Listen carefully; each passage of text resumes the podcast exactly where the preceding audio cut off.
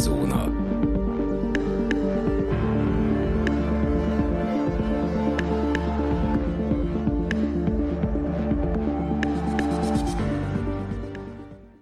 Köszönjük a kedves hallgatókat, ez itt a Szürke Zóna Podcast, a mikrofonnál Rezső, valamit állandó vendégem, Dani. Sziasztok! A mai napon ismét egy ASF sznobizmus epizódhoz érkeztünk, amikor is a Telekom, telekom.hu-nak a, a adatvédelmi és egyéb jogi anyagait fogjuk átvizsgálni. Hát ezt Dani ajánlotta, ezt a témát, mert érdekes módon ennek a, ennek a telekom.hu-nak a adatvédelmi része, hát ilyen, ilyen, ilyen csempés megoldást alkalmaz, tehát kivételesen, ha most még nem nem nyitottam meg semmit, nem léptem rá semmire, de, de ilyen csempékre osztva lehet megismerni a különböző releváns információkat. Daniel, mit gondolsz te erről? Gyakorlatilag, amikor ezt az oldalt megnyitottam, és megláttam ezeket a csempéket, ezekkel a egy bizonyos jellegű illusztrációkkal, akkor egyből az ilyen multikultis tréningjeim meg hasonlók jutottak eszembe, amikor ilyen online hülyeségeket kell végigcsinálnod, hogy mik a phishing mélek, meg hogyan vigyázzál a, a nyilvános wifi-kkel, meg a hasonlók. Ez ilyen, azért nyilván a cégeken belül is vannak azért valamilyen szintű adatvédelmi tréningek, és ott vannak ezek az ilyen tipikus, hogy ilyen arc nélküli karakterek, ez az ilyen valamennyire minimalistább stílus, és, és egy az egybe, egy az egybe azt mondanám, hogy ha nem látnám, hogy ez egy Telekom oldal, akkor biztos, hogy rávágnám, hogy na, ez valamilyen nagy multikulti, mert ők szeretik ezeket a, az ilyen, ilyen jellegű képeket felhasználni, és hát valóban egy teljesen más megközelítés, így rá, első ránézésre is, amit ők csinálnak. Azt nem mondom, hogy rossz, mert őszintén szólva így elsőre azt mondom, hogy átláthatónak tűnik. Hogyha én szeretnék megtudni valamit a személyes adataimról, akkor ezt választom ki, hogyha valamit a hozzájárulásról, akkor azt választom ki. Úgyhogy így első blikre azt kell mondanom, hogy egész tetszetős, hát megnézzük, hogy ez mennyire válik be a későbbiekben, amikor szépen elkezdünk belemenni a menüpontokba. Hát menjünk is akkor bele, mindjárt a személyes adatok csempére klikkeljünk rá. Hát ilyen marha jó kis ilyen dizájnolt cucc van itt, hogy ilyen kis hogy hívják ezt infografikák, ilyen mm ember így, így kis, egy ilyen nyitott dobozzal így áll, így a családja mellett. A családjának a gyermektagja már elkezdte az építőkockákat kivenni a felborított dobozból, a muter meg éppen, a, ha jól látom, egy iPad-en akar elindítani valami mesét neki. Uh-huh. Mi dolgunk van ezzel nekünk? Tehát, hogy így hogy jön ez a személyes adatokhoz?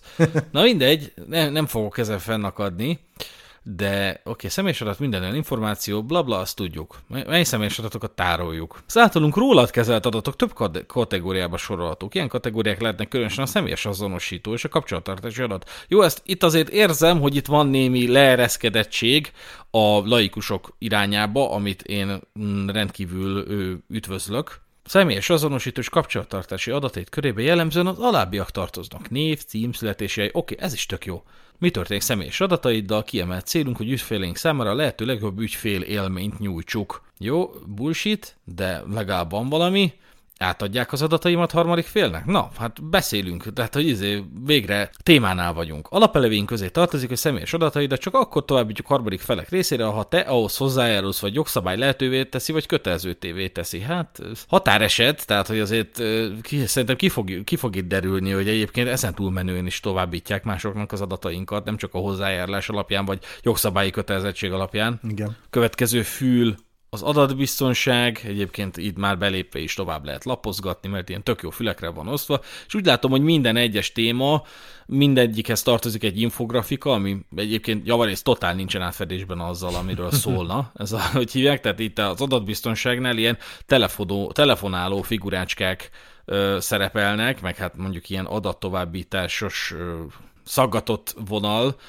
köti össze az egyik karaktert a másikkal, de oké, okay, vegyük úgy, hogy nagyon tágan értelmezve itt a biztonságról van szó. Mi jelent adatbiztonsági kockázatot? Tehát nem fogom az összeset felolvasni, inkább azt szeretném kihangsúlyozni, hogy figyeltek itt arra, hogy azért bárki tudja érteni azt, ami, amit nem feltétlenül ért, különösen, hogyha a magas szintű jogi nyelvezeten fogalmazzák meg. Igen, egyébként nekem ez volt, mondom, egy, egy icipicit, azért is jutott eszembe a multikulti, mert hogy egy, egy enyhe PTSD azért felsóhajtott bennem, amikor megláttam ezt a kinézetet, ugyanis a, amiket én tapasztaltam tréningek, annál egy picit tényleg az érződik, hogy nem az, hogy most idézőjelesen lejönnek a te szintedre, hanem nagyon úgy érzed, hogy, hogy azt a szintet nagyon mélyre lőtték be, és akkor oda próbálnak lejönni, és mondom, ezekkel az infografikákkal, meg mindennel, és egy icipicit nekem ez jön át, de ha őszinte akarok lenni, és választanom kéne a között, amit az előző tizenakárhány adásban tapasztalhattunk, és e között, akkor valószínűleg inkább ezt választanám,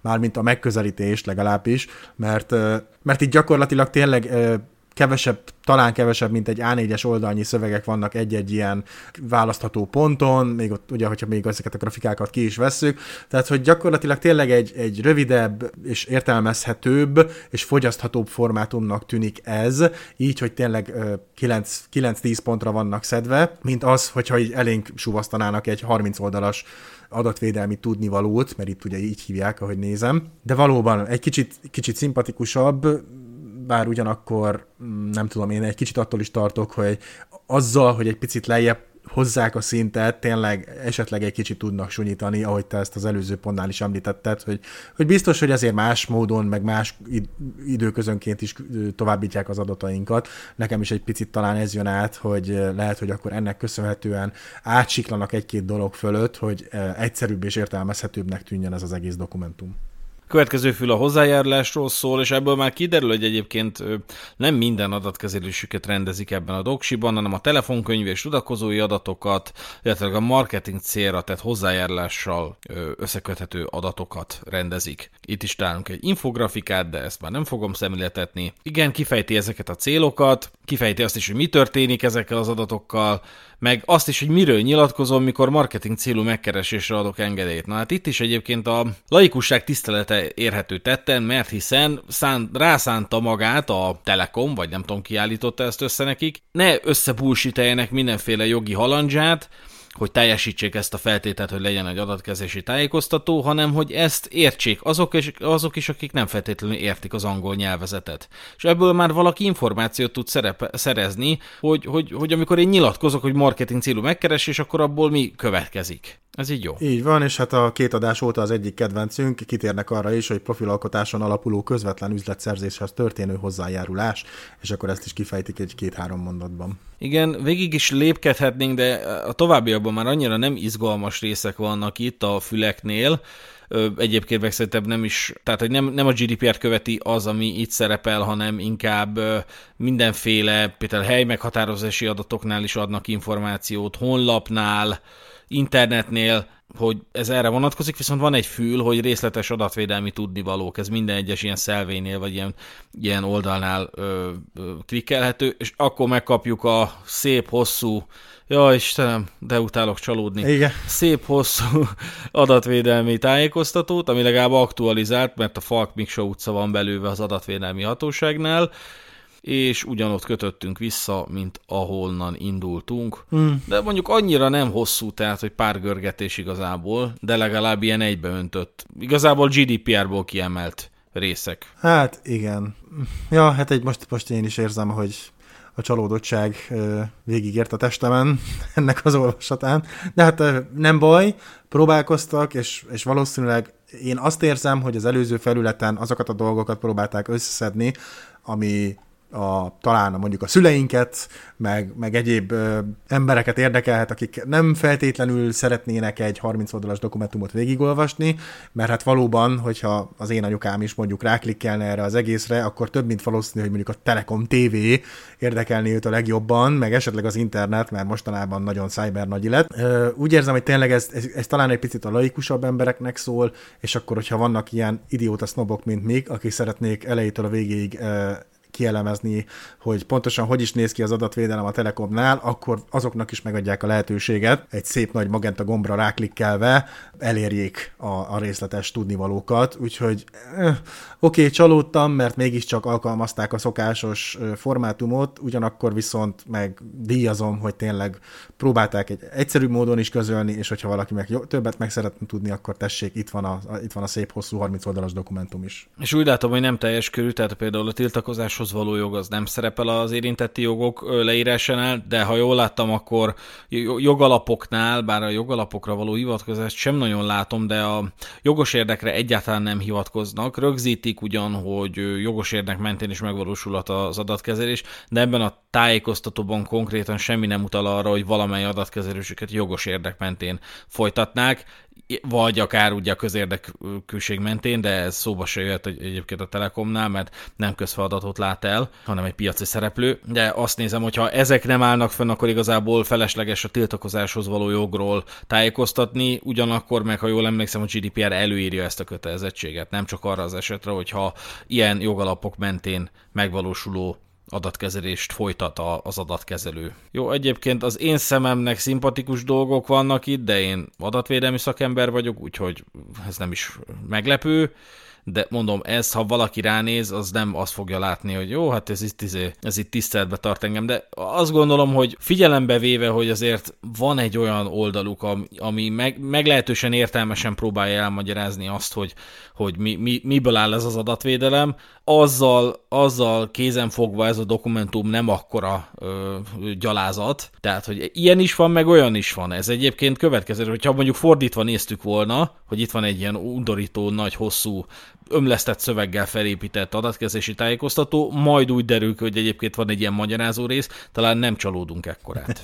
Igen. És hogyha megnézzük az általános szerződési feltételeket, hát ez most én legjobb tudomásom szerint két bekezdést látok, aminek legalább az 50% a hivatkozás. Igen, hát ez megint csak egy kicsit ijesztő felület. Most hát, hogy mondjam, ez inkább már egy ijesztő felület, mint az előző, mert hogy itt van ilyen ASF módosulások, lakossági ASF, üzleti ASF, egyébként alatta pedig én nem tudom, hogy ezek ilyen mikor lépett hatályba, micsoda, vagy nem tudom, hogy rengeteg szám, meg ez, ez itt nagyon csúnyán néz ki.